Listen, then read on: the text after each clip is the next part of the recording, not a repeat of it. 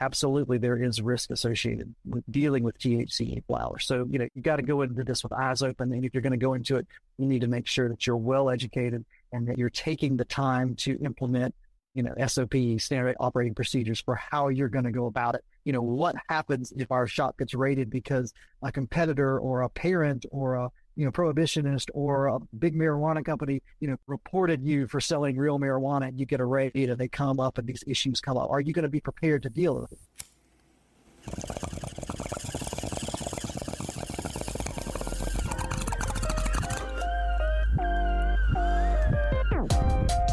You're listening to To Be Blunt, the podcast for cannabis marketers where your host Shayda Torabi and her guests are trailblazing the path to marketing, educating, and professionalizing cannabis.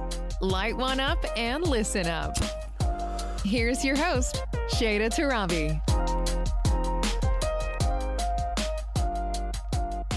Hello and welcome back to the To Be Blunt podcast. I'm your host, Shayda Torabi, and I appreciate you so much for tuning into another episode of the show. I also have to apologize because I feel like with the new year, I've been all over the place. I've been a little inconsistent with the podcast, and Blinking now, we're practically in February, which means that March and South by Southwest is right around the corner. And for sure, more to come on South by Southwest as I do have a talk officially selected this year on the future of chemically derived cannabinoids, which y'all know is one of my favorite topics to get into as this industry unfolds. But more on that later. Right now, today, we are bringing up another topic to highlight for you all, which is the recent introduction of THCA hemp flower into the conversation. Maybe this is your first time hearing about THCA flower, or maybe you're like, Shayda, isn't that just marijuana? Or maybe you're like, oh no, here we go again when it comes to the fast paced evolution of the hemp side of the cannabis industry. And all I can say is it's a little bit of all of the above. THCA flower hit the market within the last six months, of course, primarily in states without mature adult use marijuana programs. And yes, THCA is the precursor to Delta 9 THC, which is the main psychoactive cannabinoid in marijuana. So you might be wondering, like I've been, are people getting away with selling weed across state lines? And is that even legal? Well, good news, my curiosity and yours can be confronted today because I've brought along cannabis lawyer Rod Kight, who has been a vocal advocate speaking out on a range of topics from smokable hemp to Delta 8 and now THCA flower.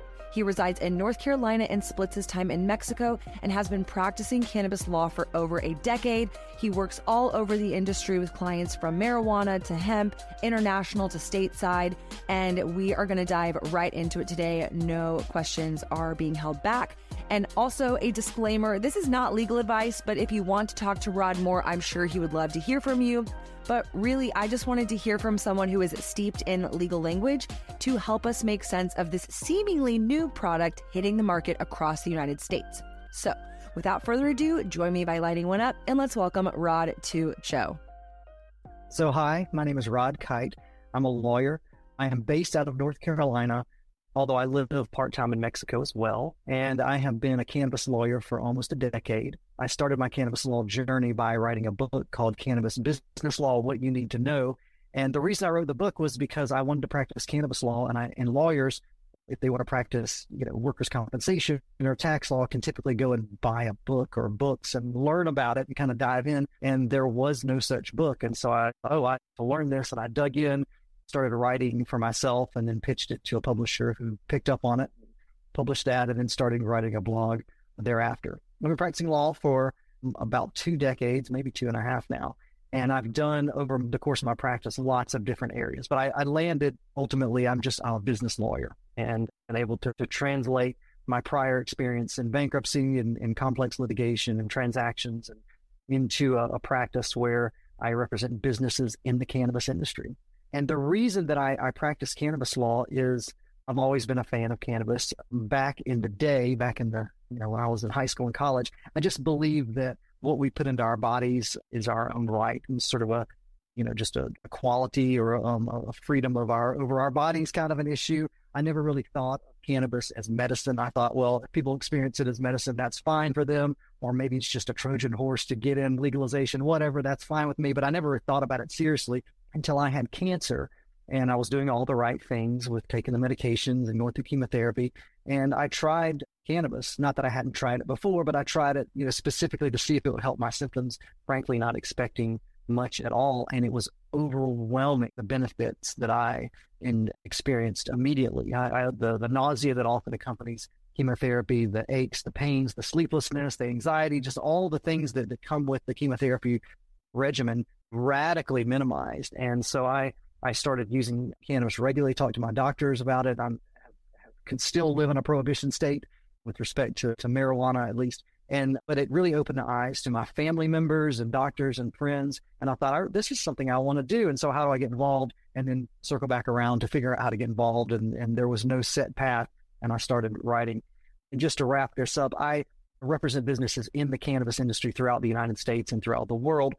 Our, my practice tends to represent more clients in the hemp side of things. And that's literally just sort of a not an accident, but maybe just it was just what was happening at the time. I was in North Carolina. I thought I'll get licensed in Oregon, which I'm licensed and figure out how to bridge that gap. But what happened is that was about the time that the, the first farm bill that addressed hemp came into being, and people started calling me about CBD.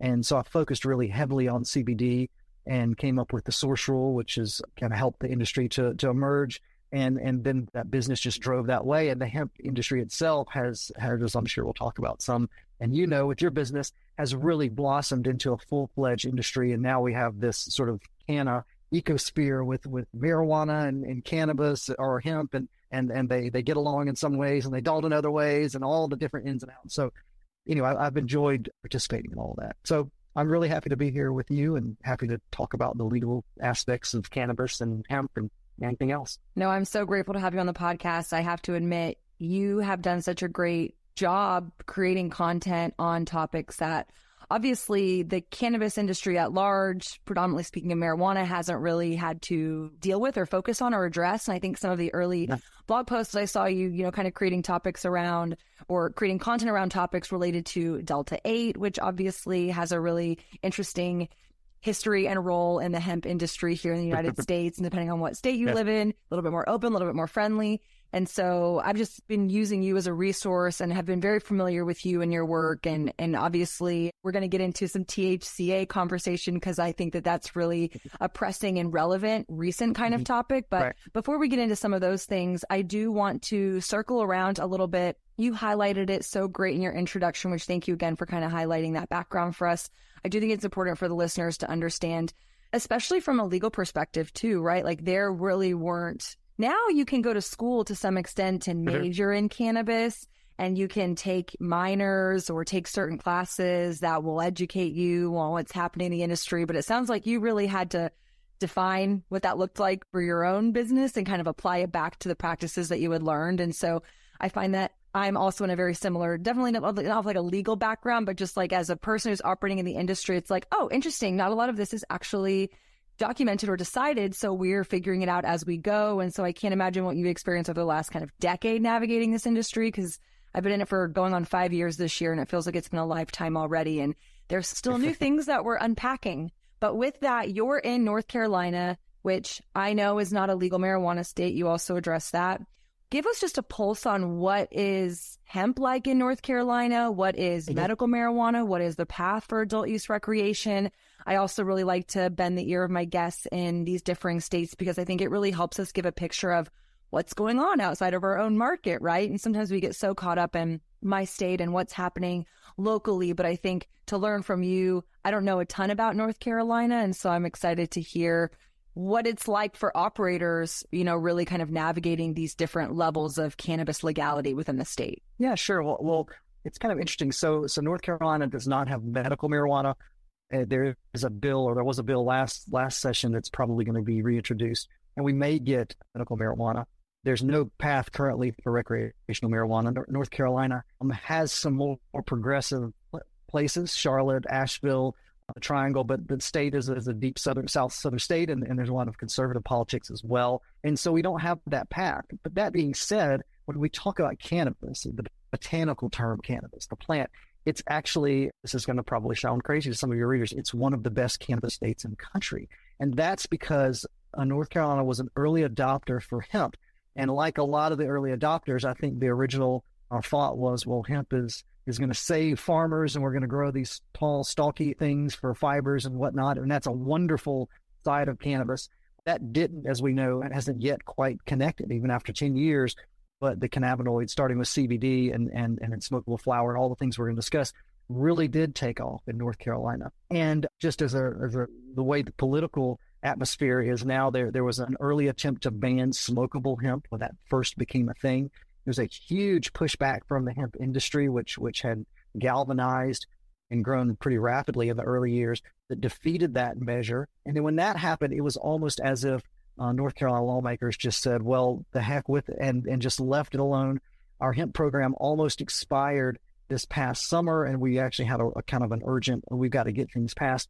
The legislature came in at the last minute and passed one of the most you know liberal progressive hemp laws in the country, and it seems to be hands off. And so that has allowed growth of cannabis in all sorts of different legal forms in North Carolina. So it's a great place for hemp. It's a great place for cannabis, and I certainly hope it stays that way. Yeah, I definitely have been tracking North Carolina in terms of the smokable hemp ban because here in Texas, we lost our smokable hemp ban. And just for the listeners, the way that it ended up getting passed, it was very back and forth. I think it was in appellate court and then it went to the Supreme Court. And then finally the state decided on an outcome. And it is legal to possess, it's legal to cultivate, it's legal to retail sale, but it's illegal to manufacture and it's illegal to process. So basically, you can have it, you can sell it, but you can't have it from processed or manufactured place in Texas. So essentially, you grow the plant, has to leave the state, and then come back in. And obviously, with every law, I feel like the other side of that is the regulation of it. And so when the law uh-huh. changed in June of last year, 2022, we haven't really seen regulation, but we did just get a nice email sent out to all the license holders saying, we're going to start regulating in March of 2023. So I'll be really keen to see how they regulate yes. and if they're regulating. And that is also running concurrent with Texas's 88th legislative session, which kicked off earlier in January. I, I, we have a couple other hurdles that we're navigating from these other cannabinoids, Delta 8, hemp derived Delta 9, just, you know, isomers and synthetics and synthesized cannabinoids in general yes. language. So it'll be really interesting to see what goes on in our state, but that's great to hear that North Carolina had whatever it was, the support, the communication, the, you know, opportunity to go communicate to the state the importance of, you know, having smokable hemp definitely gives us a little bit of hope and aspiration here in Texas that maybe our laws can go for the positive for the program as well. So going well, everyone's into... looking looking at Texas. I will say Texas. Everyone's watching what's going to happen, and as as you mentioned, there's you know, the, the smokable hemp litigation and everything else was just wild. It's insane the the ruling, but I'm certainly at least happy at a minimum that there's smokable hemp there. I was part of the Delta Eight legal team that got the injunction. That's been crazy. It's t- Texas is well, it's Texas, right? And, um, yes. Um, so well, good luck. I hope things work out for sure, and we'll be watching. Thank you. Yeah, we're we're we're rolling our sleeves up. I like to say, you know, that we're getting ready to do some good work, but at the same time, I'm grabbing popcorn because it, you know, at some point you just have to watch to see what the state's going to do. So it's a little bit like, okay, right. we're going to work really hard, and then also it's out of our control, so we'll see what happens. But you were mentioning the more progressive hemp laws that were passed in North Carolina. Just to get a better understanding, I mean, we've certainly touched on some of these other kind of cannabinoids and components. What has what it, what was it? What did they pass? What does that allow? What does that not allow? Or maybe it was so open ended that it really doesn't disallow anything other than, you know, maybe the less than 0.3% Delta 9 on a dry weight basis. But I'm just curious to learn how robust your hemp program is compared sure. to what we're dealing with. Right, right. Well, you know, I think it's a little bit of the latter, and that is that maybe progressive is actually the wrong term as I think about it. We have a very short law, maybe, and it doesn't prohibit a whole lot. It, it tracks the federal law very closely with one exception that's positive. It doesn't just talk about hemp, but it search the word products. And that's helpful, yeah. of course, because, you know, retailers and, and manufacturers and distributors even um, can kind of struggle under certain state laws where, where there's a lot of regulation and statutes addressing cultivation and then just a nothing, you know, well, where, where do our products fit? So North Carolina did add that.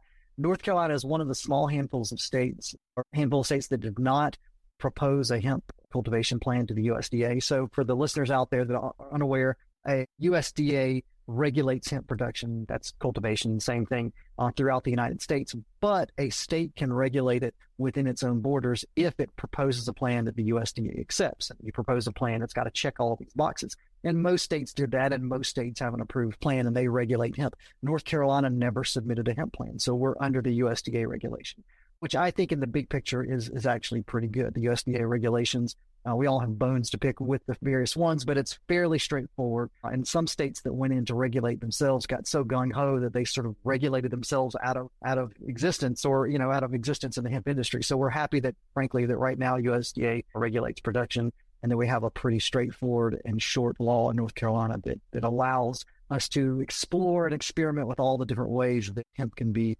grown and manufactured and distributed and all the different products that come from that. So no issues for North Carolina in terms of Delta 8, any language around synthetics or synthesized cannabinoids, any issues with hemp derived Delta 9 or the states just kind of like it exists and we understand that like because obviously from our perspective as a Texas operator we have a very, very, very rudimentary medical marijuana program. And that to me, you have to have some medical program and operation to get to adult use. But here we right. have rec- hemp program, part of my language, we have a hemp program that is pretty much selling on par the same types of cannabinoids that a medical or an adult use program would within reason. And it's just so fascinating to me. Obviously, the state knows that. And so it's creating conflict, I think, for what we're trying to do. But I think the bigger picture is who regulates what and where do you put it? And obviously, you've seen certain states like Colorado that already had their robust adult use medical program. Sure. They saw Delta 8 hitting the market and they were like, absolutely not. We don't want to have that. And so it's just hard right. to tell what's right and wrong. And I never like playing the game of this is explicitly right or this is explicitly wrong. It's more just let's try to understand it. Because I do have a lot of customers who love Delta 8. They swear that Delta 8 is more beneficial to them than Delta 9. And as an operator, it's my job to provide the highest quality of those products to the consumer to make right. their best educated decision, not to have the state come in and stunt or the federal government come in and stunt that. So I'm just curious on that. On that topic or those topics with North Carolina, was that language even brought up? Does the state even, are they aware of it or were they just like, carry on? We don't know what we don't know. Right. Well, I don't think it was carry on. I think it's more, you know, there's maybe a little bit of not knowing what's going on, maybe a hands off sure. approach. And that may change. And I think what I maybe like to, you know, respond to your question in a, a, little bit of a broader way. And that is that we're seeing cannabis broadly, using that term botanically, being used all over the United States. You know, the, the genie is out of the box, cannabis is being used. And so now well, there is still some resistance from prohibitionists. There always will be. But now it's not a war of cannabis against prohibitionists unfortunately, it's cannabis be cannabis. And so we're seeing, you know, what I like to call big marijuana, the big corporate multinational interests that have established themselves mostly on the West Coast and, and, and, and Midwest um, have, have come in and they've gotten established. And now, wait a second, we don't want anyone else to play. And so typically, where you see the most established sort of big marijuana is where you see the most regulated hemp. In other words, they big marijuana doesn't like to see hemp competing with it. Um, but I still have clients, and this is changing with you know retail operations, probably much like yours, that sell an array of products, and they'll have clients that come in and say, "Hey, you know, but when's the real stuff going to be here?" Well, this is the real stuff. These are all the same cannabinoids. While well, with THCA flower, this is essentially the very same flower as well. You know, cannabis is is here. We have it. It's legalized and I like to say that, you know, while we appreciate all the efforts of the years for medical marijuana to really sort of kind of begin to break down the door and help people understand the medical benefit, really the the normalization of cannabis has happened through hemp. And that started with CBD. You know, CBD was highly controversial when it came out and we have people now, you know, their everyone's grandmother takes CBD, you know, or what it's just completely non-controversial. And wait a second, oh, this is this is cannabis, this is marijuana, what, you know, or, or hemp, you know, th- this is that plant. And then to your point, Delta Eight, you know, there's a lot of, of pushback on Delta Eight, and I certainly understand it and respect that. I mean, we the last thing we want is to be testing out you know, new products on on an, on an unsuspecting public. But Delta 8's been studied for decades. Really, the issue has to do with the manufacture of it, and are there residual, Absolutely. you know, acids and, and reagents and things like that that are left over that, that can be toxic and harmful. And that's a huge issue that does need to be regulated. But why Delta 8 itself? People like it. My my clients tell me routinely the very same thing that you've said. That their customers, a good chunk of them, prefer Delta 8. It's not well, Delta 8's all we can get It's like we like Delta 8. Right. And so we're, we're seeing that hemp not only sort of normalized cannabis, but it also, whereas the marijuana world's always been focused on sort of THC, understandably, hemp is where you know these other cannabinoids, CBN and CBG, have all been are all being explored. So I really love the cannabis plant and, and the industry as a whole. But when it comes down to it, I think the hemp industry has done a phenomenal job in breaking down barriers. And, and who wants to see the Walmartization of weed? Certainly not me. You know, when people had visions of the legalization of cannabis way in the future, were they thinking it would be a handful of, you know, multinationals that controlled everything and you had a limited, or did they see hey, maybe we can grow some cannabis and we can have a shop and, you know, Main Street versus Wall Street, right? So I'll, I'll, I'll wrap up there. I don't want to get on a soapbox, but to that point, I think North Carolina is one of those states, just historically speaking, the way things played out has been good for, for hemp, which means good for cannabis. And I certainly hope that that continues as we're going to see a medical marijuana bill come through. And I have grave concerns that that may be, begin to sort of push back on that. Uh, but yeah. these are things that we're seeing happen all over the country. No, I I very much am in line with your observations and your statements. It is very much cannabis first cannabis. And again, I think states like ours, where we do not have these mature medical programs or these adult use programs to really exhaust the state from a cannabis perspective. Now you have hemp, which is more educational. It's being more accessible to people of all different ages, backgrounds, demographics we love telling our customers, you know, if you're you don't want to get high, like that's great. There's ways that you can enjoy cannabis without getting high yeah. and just like shaking up mm-hmm. people's thoughts of what cannabis exclusively has been positioned as for all these years. But we are personally feeling, I'll speak for myself in this capacity, with some of these laws that are happening in our state, with what's happening with medical marijuana, now the bills that are coming out in the language that is threatening the hemp program. It's like I understand you're mad medical marijuana because you've sunk a lot of money into a program that is not growing to the extent that you want it to grow. And oh, here, by the way, are we selling Delta 8 and hemp derived Delta 9 and now THCA flower?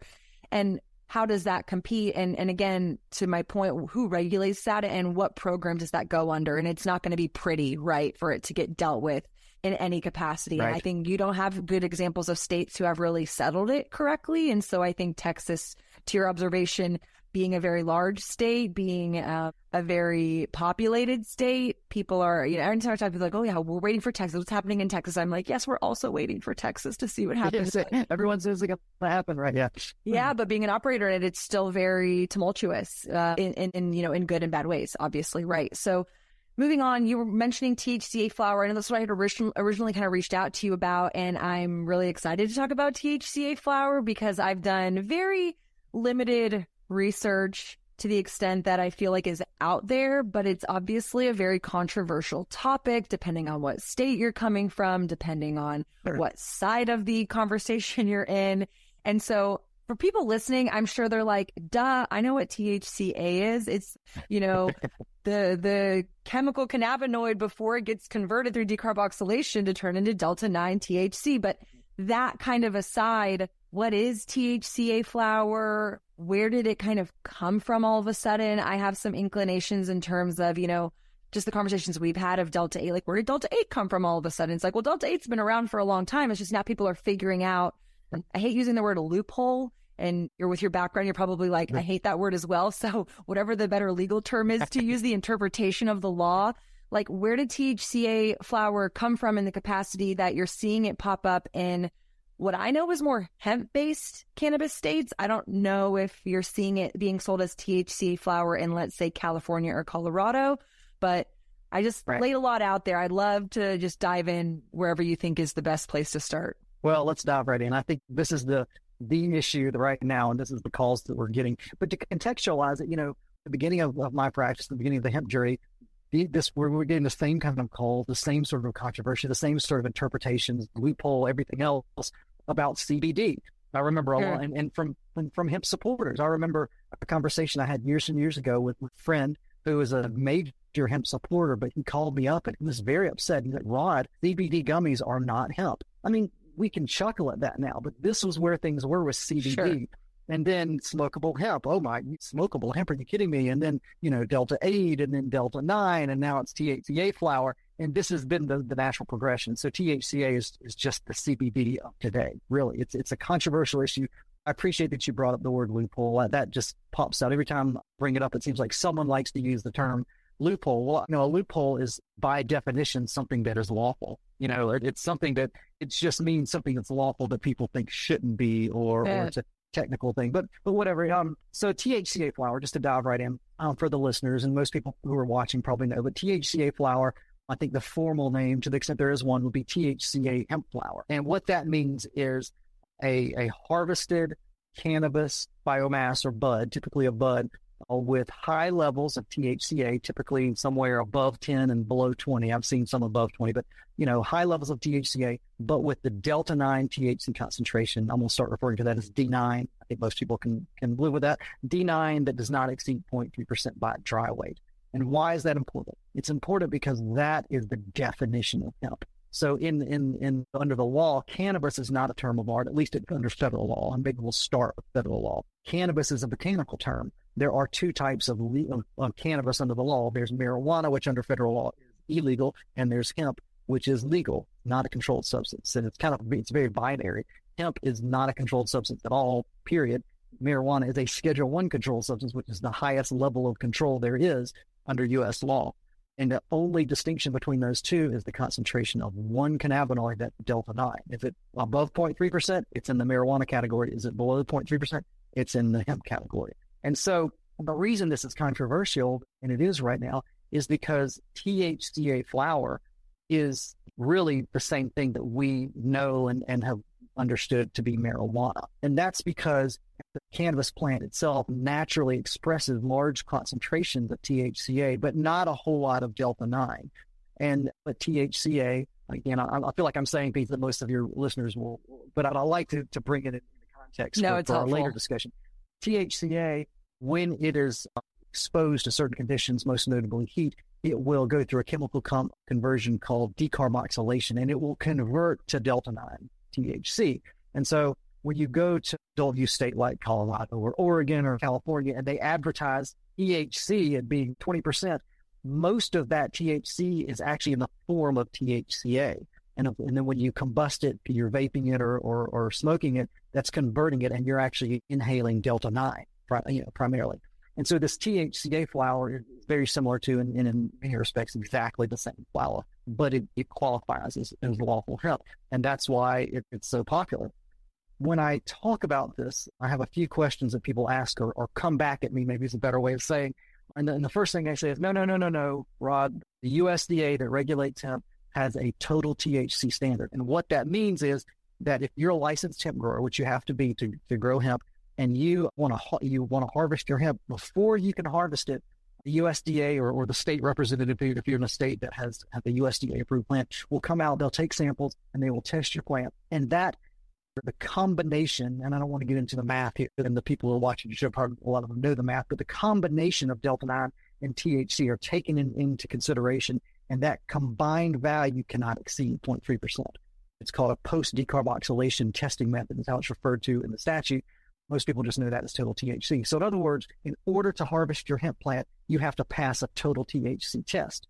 But at that point, once you've harvested your plant, the USDA's jurisdiction ends. It governs production, cultivation of hemp. Thereafter, other federal agencies may intervene depending on what use that cannabis is being directed to. If you're making, you know, if you're if you're extracting it and then using it in for CBD oil, just to use an example, the FDA, the agency that takes over, hasn't really done a good job, but that's a different discussion altogether. Well, one agency does look into all this is the DEA and the DEA regulates, determines whether or not something is controlled, and they and they regulate controlled substances. Well, the DEA has said on multiple occasions just what the statute it says itself is, and that is hemp is is cannabis with no more than 0.3 percent delta nine, the only metric. And so once you've sort of satisfied the USDA guidelines, you've harvested your hemp, and that hemp is out in the world. The only metric is the delta nine. And and then I think for people that maybe don't grow or don't know, there's a question about, well, wait a second, when it passed a total THC test here, how can suddenly it have a lot of THCA later? Well, there are, are sort of two ways that happens.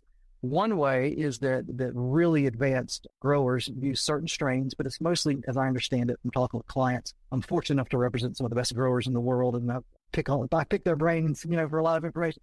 But but you know, you can regulate some of a lot of the variables, and one of those variables is is the is their harvesting time. So, for example, you're growing a plant, they come out and test it maybe a little bit on the early side, and you pass a total THC test, but then you have 30 days to harvest. Well, during that 30 day window, if it's timed exactly right, the THCA concentrations can begin to rise, and sometimes very precipitously.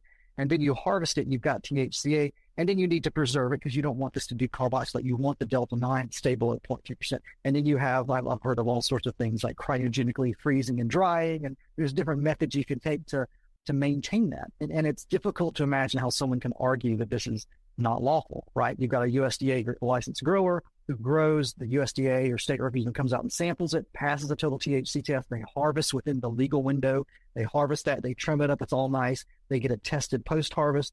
It's no more than 0.3% delta 9, which is the only statutory thing. That's just hemp, right? Regardless of the THCA levels. So that's one sort of track. One thing that, that I we are seeing though is a, a lot of people in adult use of medical marijuana state, that industry is suffering for a lot of different reasons. They're pointing the finger at hemp, you know, too. There's a lot of over regulation, over taxation. And they're saying, wait a second, we're looking at our COAs, our certificates of analysis, and, and it looks like our marijuana would actually qualify as hemp. Right, we've only got 0.2% Delta 9 and 15% THCA. I think we're going to sell this into the hemp market. And there's a lot of legal issues that are probably, you know, beyond the scope of this podcast about that. But to someone out in the world, a wholesaler or a retailer who says, hey, you know, I've got a line on maybe getting some good product for my store. Excuse me, I would like to purchase, you know, 10 pounds of hemp, specifically no more than 0.3% Delta 9. Do you have that? Oh, yes, we do. Thank you very much. They send it to you. It passes. The, the DEA and the statute itself say that that's lawful. So I, I certainly, there, again, there's a lot of issues about buying from a non-hemp grower or, or product that maybe came from a non-hemp grower. I, you know, that there's a lot of problems with that. But from a flower that's floating around in the world, that's that's the standard. And so we have this sort of these two tracks that are coming in. There's a lot more to discuss. I feel like I'm just kind of going on and on, but but maybe I'll stop. And if you have other questions, and if not, I'm happy to go on and talk about some of the issues that we're seeing and some of the risk factors and concerns that people have.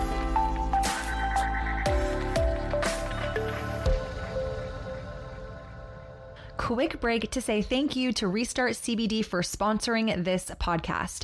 Restart CBD is a brand my sisters and I founded in our hometown in Austin, Texas. We operate a retail location as well as an e commerce store, and you can browse our wide range of CBD products at restartcbd.com.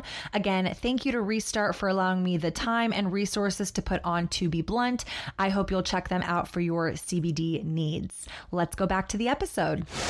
No, I definitely want you to keep going. I find this so fascinating, especially the way that you're explaining it. It's very helpful to, to me to understand it because you are already were answering the things that my brain is jumping to. One, yes, it can be legal as long as the delta 9 is less than 0.3, but how do you get the THCA to not count for the total when you're testing? But I understand, not by any means am I a cultivator, but I can understand just that window of testing between the USDA tests and then when you're harvesting for the plant to mature, it's THCA. Then you're talking about marijuana, which is another concern. Externally, I'm getting approached by people who say, I have THCA flower. And I'm thinking, where did that come from? Does it have to come from a licensed hemp grower versus obviously someone who's growing marijuana? Even if the COA says it's fine. I, as a retailer, I need a COA that says that what I'm procuring from X cultivator is, you know, XYZ says what it is. So I want to get some clarity on, like, it sounds like to me, it's legal. And as long as I have a COA that comes from a licensed hemp grower, then I'm good to sell the product. I'm sure it's a little bit more complicated than that. Maybe, maybe not. Hmm. But those to me seem to be the flags of making sure you're not buying marijuana from somebody.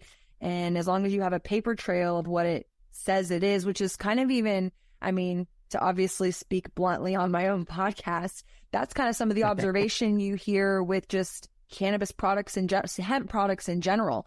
You know, mm-hmm. as long as you have a COA and the COA says this, that's what the enforcer is going to look at.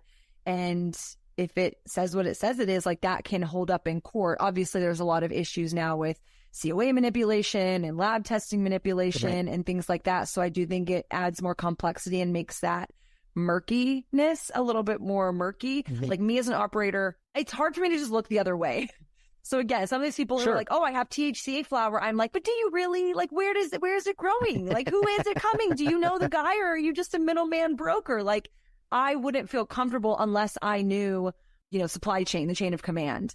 And I just Right. think that that's a little bit more confusing to identify presently in the arena that we're seeing THCA flower. It seems like a lot of shady people are like, yeah, I got THCA flower. And I'm like, but you also grow marijuana. Where do you get the hemp, you know, side of it? right. Where's that? So- Yes. So hopefully, you know, my thoughts made sense to you just as follow up clarification of what you were saying. But yes, those seem to be the two kind of like veins of thought process around is this legal? How do you access it? And then maybe the third thing to throw in, you know, how do I as a retailer selling THCA flower, obviously when I sell hemp flower, my consumer knows it has trace amounts of THC. They could fail a drug test or the conversation is still the No, same. yeah, sure. But when they are caught with it, I mean, it's the same conversation, right? You still have hemp flower. It's, you have to have your, you know, labeling and your packaging, hopefully. If you just have cannabis in a baggie, like I can't help you out. But I think a concern is the ownership because I'm such a consumer facing brand. I want to make sure I'm protecting my consumers. And Right. yes, I understand the CBD progression to D8, progression to this. It's like they're all kind of in that same, you know, educate the consumer, educate the industry. But I'm just curious if there's even more risk for the customer on on something like THC flower because of its similarity to marijuana flower. Yeah, I think possibly so. So what I'll do is I'll we've been talking at the federal level, and a lot of what we're going to move to is going to be state specific. And I don't mean I'm going to dive into Texas or California or Minnesota or whatever. I just mean kind of state specific issues. So Yeah. I'd like to sort of talk about this. You know, if you're a wholesaler or specifically a retailer, and where you're getting your flower, what you should be looking for, and then we'll sort of use that as a segue to talking about some of these issues that you raised, which are all exactly the, the right issues to raise. So, you know, I talked about the two tracks. The gold standard, of course, is you've got Farm X over here. Farm X is a licensed hemp grower. You have you you can look at their license grower. You can look at their pre-harvest test to confirm. You have the whole chain. You have the post-harvest COAs, and you have all of that coming to you. That's the gold standard. That's great. I'm assuming it's okay in your state, but that's we'll set that aside for now. Yes. Um, but you know, well before THCA flower, it's very different. It's been an issue that it's often hard to get, you know, the the pre-harvest COAs or who the farm is, and that's because people a, a lot of times are very protective of their farms. You know, they've got a they've they found the perfect farm. They've got a great relationship with the farmer. They've got good pricing. They don't want someone to come and poach their farmer, so they're not going to reveal that information. And at the best, you might get a pre-harvest COA with that's redacted. That, you know, you talk about these, you know, the, the, the manipulation of the COAs. That's a huge problem. Again, kind of beyond the scope of us talking about THCA. Um, I don't want to dig into that, but it's a huge problem, and if something looks manipulated, it might be, and you should definitely follow up on that. But, you know, so point being, you know, it's it's often hard to get a COA and information about the farmer, just regardless of whether it's about THC. So if you are, and, and I should preface this with the legal thing, this podcast and the things I say are not legal advice. This is what I do all day, every day. Please feel free to contact me. I'd be happy to talk with you and help you out with your particular situation. I'm talking in generalities right now. So, gen- generally for that. speaking, you know, I will also put a disclaimer in the bottom of the, the episode too and make sure this is not legal advice. right. So, but you you brought exactly right. You're a retailer, and people approach you. Hey, I've got some really good flower. You know, here's the COA. You know, you're not going to be privy all the time to the farmer, the pre-harvest COA. You're just going to be privy to. Well, this looks good. It smells good. I've got looks to be a non-manipulated COA. In fact, I called the lab and they confirmed this is the right COA. It's no more than 0.2% delta nine. This looks good. Okay, that's that's fine. I mean, what else are you supposed to do? You know, um, you know, if you can meet the gold standard going back to the farm, that's great. But if you can't and you have no reason to believe that this was, you know, grown illegally, well, then, you know, I believe, I believe um, that this, this, that that's okay.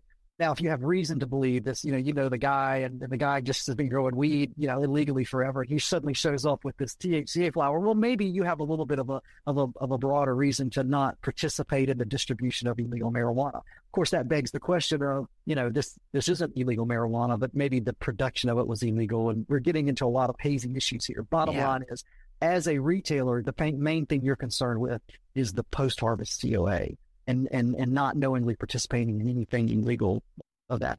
Getting a pre-harvest COA, by the way, is helpful for this gold standard, but but it's it's the least necessary item. You want to make sure that the thing that you're selling right now is is legal. So, moving past that, there are a few risks and things to consider, and one of those is kind of what to tell the customer. But this is really ultimately, we're talking about the, the federal level, a state by state level. So we've done a deep dive into the various states, and we've realized that states sort of come in three flavors. You use the stoplight or red light, yellow light, green light analogy the states are about a third, a third, a third. So there's about a third of the states that we've identified where THCA flower appears to be lawful. There's no prohibition, tracks the federal uh, standpoint, uh, the federal statute, and there's no, you know, post-harvest COA that's required. So we've got about a third of green states. We've got about a third of red states, and red states are either because they just don't allow smokable hemp, like California doesn't allow inhalable hemp, or they and or they're red because it's very clear that post-harvest um, COAs have to show 0.3% total THC. That's Oregon. So red light, can't sell there. But there's about a third of the states where, you know, as a lawyer who does this and we're analyzing, it's really unclear. That could be for a number of reasons that I won't bore the audience with. But, you know, the example might be that the regulations are internally contradictory um, or you know, the way the definitions are, are set out. In some places, they talk about total delta 9 THC versus total THC. You know, there, there's something, and we think, well, there's a good argument this is legal. There's a good argument it's illegal. Be cautious if you decide to, to go that route. So that's that's kind of a state play out. But to get the state issue in most states and perhaps all states, if there is reason for a cannabis sample to be seized by law enforcement, whether it's a consumer or a raid on the store or whatever, that law enforcement is going to send their, the sample to the state crime lab. And the state crime lab almost always tests using gas chromatography. It's a testing method that is widely accepted throughout the world for all sorts of different uses. Perfectly fine, except for this issue. And the reason is gas chromatography heats up a sample in order to, and, and the scientists who are watching this are going to shake their heads. I'm just doing a very general thing, but essentially heats the sample so that the compounds in the sample begin to elute, they begin to be released so that they can be measured. Uh, well, what happens to THCA when you heat it up? If it's heated up sufficiently, which gas chromatography will do, it will decarboxylate convert to delta 9. And so you, you input, let's just say theoretically, you have an absolutely legal sample, high THCA, double inputs, your delta 9 sample. You know that going in, it goes into the machine, comes out, it heats up, and it comes out super hot. And so the machine itself has made this product illegal. It's like a it's like a like a radar gun uh, that speeds up the car. You know, you're going 55, but the cops says, "Look, my radar gun says you're going 80." But yeah, your radar gun is the thing that speeds my car up. It, that's a silly analogy, but that's essentially the deal. Makes sense. But that's Absolutely. what happens across the country. And so for for stores or customers, you know, you have to know that if there's a seizure, that's what's going to happen. And to my knowledge, I'd love to hear feedback from other people if they've heard of this. I've been on the lookout for it. I don't know of a case where this has been an issue. I would say it's something akin to evidence tampering. It's the wrong standard, whatever. But but this is a legal issue that might have to be battled. And I can imagine an expert testimony, a scientist saying, no, no, explaining this in more scientific terms, why this is the wrong standard. You can also imagine a prosecutor saying, yeah, but this is the standard that we've always used. And a judge saying, well, it's a standard we've always used, but this guy's saying it's not right for cannabis. But why should we make an exception? Blah, blah, blah. So this is an open legal issue and it is a major concern that to me is, is is one of the biggest concerns. And so for retailers, there are a lot of things that I think are important to tell your your customers. I think you need to let them know. Obviously, this you're going to fail a drug test if you have to take them. There's THC in this, but also I think it's important to have feelable, professional-looking containers. Don't just have a, a baggie from the grocery store. You know that you're you know how many grams you want, dumping it in. There you go. Deli uh, style. I think it's good to have it see deli style. We don't want deli, deli style right now. We want it because we don't want to create probable cause, right? If you're in a state where hemp is legal, this type of thing, this is a legal product. It's got the QR code or the COA that you can address right then and there. It's probably not a good idea for someone to be smoking this in their car for a lot of reasons. You know, this this is intoxicating. There's all sorts of studies about driving and cannabis, which are beyond the scope of this, but it is intoxicating. And, and, but, you know, as important is the fact that if you get pulled over, it's, you're going to get that checked out, you know. So that's another piece to be aware of. And and I typically in states, not all states, but a lot of states don't have any age laws about hemp. I say for for the safety of parents who don't want their kids consuming any kind of cannabis or rate, and but also for the safety of the industry, you need to put a strong age verification system, age gating on your. Don't just check a box. Yep, I'm 21. Boom. Any any three year old can figure that out. You know, so you want to have very strong age verification because the hemp industry, if it's going to progress, and I think it needs to, it's I, I think it's really liberalizing cannabis needs to be a at this point self-regulating industry. Don't sell to minors, don't sell products with, with the junk in them, don't and, and so on and so forth. So those are some of the big concerns that I talk to clients about testing and the, and that getting information to consumers correctly and also making sure that receiving and what you're selling is good product and that you're doing it lawfully under your state laws. No, super, super helpful to just frame it up. Obviously, so much of operating in cannabis in general, but especially in hemp, I feel like is living in this nebulous gray area of is this legal or is this someone's interpretation of it? And then obviously, like you're right. saying and sharing, it really comes down to your state. I often reflect and talk on the podcast. You know, I'm fortunate I'm in Austin. Austin has a little bit more liberal policy to cannabis than, let's say, middle of nowhere, Texas. So depending on where you happen to get pulled over, right. you know, you have to be mindful of what law enforcement you are interacting with. And so you touched on it, but I just wanted to clarify because it sounded like you're like open to hearing from people if they have had any, I want to say like negative issues around THCA flower. Have you heard of anything since it's kind of hit the market? Any seizes, any lawsuits, any states that have tried to make sense of it or, or kind of, you know, write it out of their bills and legislation? Like, I'm just curious so far since it's come out because it's been fairly new on my radar. I mean, maybe within the last six months, but yeah, you know, just curious if anything has come up that is something that we can look toward to see. Okay, well, maybe this state is handling it. Maybe they're the you know red kind of state, but like you said, Oregon and California, it seems like they're they're not targeting THCA flower from hemp. They're just targeting smokables mm-hmm. from hemp. Right, exactly. And some of the some of the the DA regulations would apply. A lot of states a lot of states dove into intoxicating, which is I don't know how you could ever define that because caffeine intoxicating, but that's another issue. You know, but they yes. said, well, we won't deal with those synthetic or not. I will just say total THC for products. You know, that's right. Uh, that's how a lot of states are dealt with, and that would you know impact THCA flower by definition. But to answer your question, I think it is a little bit too new. So we're recording this on January 25th, 2023. I imagine that over the course of 2023, we're going to see this issue come up in court cases. We're going to see regulations. We're going to see laws and, and, and see how that plays out. There, there was a raid of, in South Carolina and in the press, the law enforcement, as state law enforcement has, has talked about uh, quote unquote real marijuana. But what I've found in talking with law enforcement, and I've had, by the way, a lot of good conversations with with very reasonable law enforcement. And I've also had lots of conversations with really unreasonable, unknowledgeable law enforcement.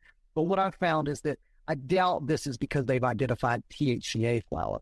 South Carolina has a pretty controversial and very poorly written hemp law that that arguably makes, we SLED contends, makes smokable hemp illegal altogether. I disagree, but we're not talking about that here today. The bottom line is it could be equally well that they just found cannabis flower and, and now this is real marijuana, blah, blah, blah. And that's just their stick. So I don't know. That's a possibility that that was the case, but I'm unaware of any other, other issues. But I think we'll see it. And I think it's important for the hemp industry participants to, to be aware that this is out there. Certainly, as with most things in the hemp industry over the, over the years, absolutely there is risk associated with dealing with THC flower. So, you know, you got to go into this with eyes open. And if you're going to go into it, you need to make sure that you're well educated and that you're taking the time to implement, you know, SOP, standard operating procedures for how you're going to go about it. You know, what happens if our shop gets raided because a competitor or a parent or a you know, prohibitionist or a big marijuana company, you know, reported you for selling real marijuana and you get a raid and they come up and these issues come up. Are you going to be prepared to deal with it? You're going to have your, your chain of custody and your, and your documents where you were ordering hemp and your COAs in line and you're going to have your experts and your lawyers and everything ready. That's a worst case scenario. and most people face that, but this is the way to plan going forward so that we can all enjoy the benefits of cannabis and, and cannabis expanding and, and, and the profits that go with selling a product that's popular and so on and so forth. I have to say thank you for the time. We're wrapping things up right now. I learned so much from you as I always do and as I knew I would from this conversation, but really do appreciate the way that you it, broke it down. Obviously, you're a practicing lawyer, so people should absolutely contact you because this episode was not legal advice. This was really just trying to have a curious conversation to make sense of THCA and really just get to have you on the podcast. Like I said, been a big fan of your content over the years and know that you're representing a lot of great change in the industry that happens to affect at a national level as well as trickle down into some of the state stuff as well. So thanks for joining us on the podcast today. And any final thoughts? I always like to ask my guests, you know, you were kind of touching on, you know, it's too early to tell with THCA flower, so we'll see what happens in 2023. But like on a positive note, what are you excited for in 2023 for hemp, whether it's something at a federal level, at a state level? Obviously, this year they are supposed to be renewing the 2018 Farm Bill, which I guess gets renewed every year, but that's the last time they dealt with it. So now they're supposed to have some updates to it. What are you hopeful for? Anything that comes to mind that we can kind of, you know, aspire to see happen in 2023? Sure. Two quick thoughts. One is exactly what you brought up, and that is that we almost could certainly expect to see a 2023 Farm Bill that will address hemp that's exciting and it's a nail biter too, because there are now we've had almost 10 years legalization and, and, and legislators and lobbying groups are all familiar with what can be done what they are now in the language. And so there are going to be a lot of attempts to push that language and, you know, backwards, forwards, whatnot. And so it, will be very exciting and, and, and nerve wracking to, to watch that process. If you are in the cannabis industry, and particularly if you're in the hemp industry, you care about cannabis, absolutely you need to get knowledgeable about the Farm Bill and reach out to your representatives and say, to a minimum, support the language of it now, but you'd like it expanded. So, very excited about that. And then also very excited about international trade in cannabis. Generally, again, that tends to be hemp because most countries, including the United States, marijuana is federally legal. You cannot do international trade, well, except in very, very specific circumstances don't really apply to anyone who's watching. But but hemp you can with, with other countries, and that's continuing to expand. I, I live a good chunk of my time in Mexico. Mexico expanding on clients in Europe, and and so that is just going to continue to grow in 2023, and we're excited about that as well too. All great things to look so forward thanks for to having me. Your, your, questions and your your knowledge and everything has been great. I've had a, a wonderful discussion, Shay. Oh, thank you so much. I really appreciate your time being on the show. Love this episode of To Be Blunt? Be sure to visit theshaydatorabi.com slash to be blunt for more ways to connect. New episodes come out on Mondays. And for more behind the scenes, follow along on Instagram at theshadatarabi.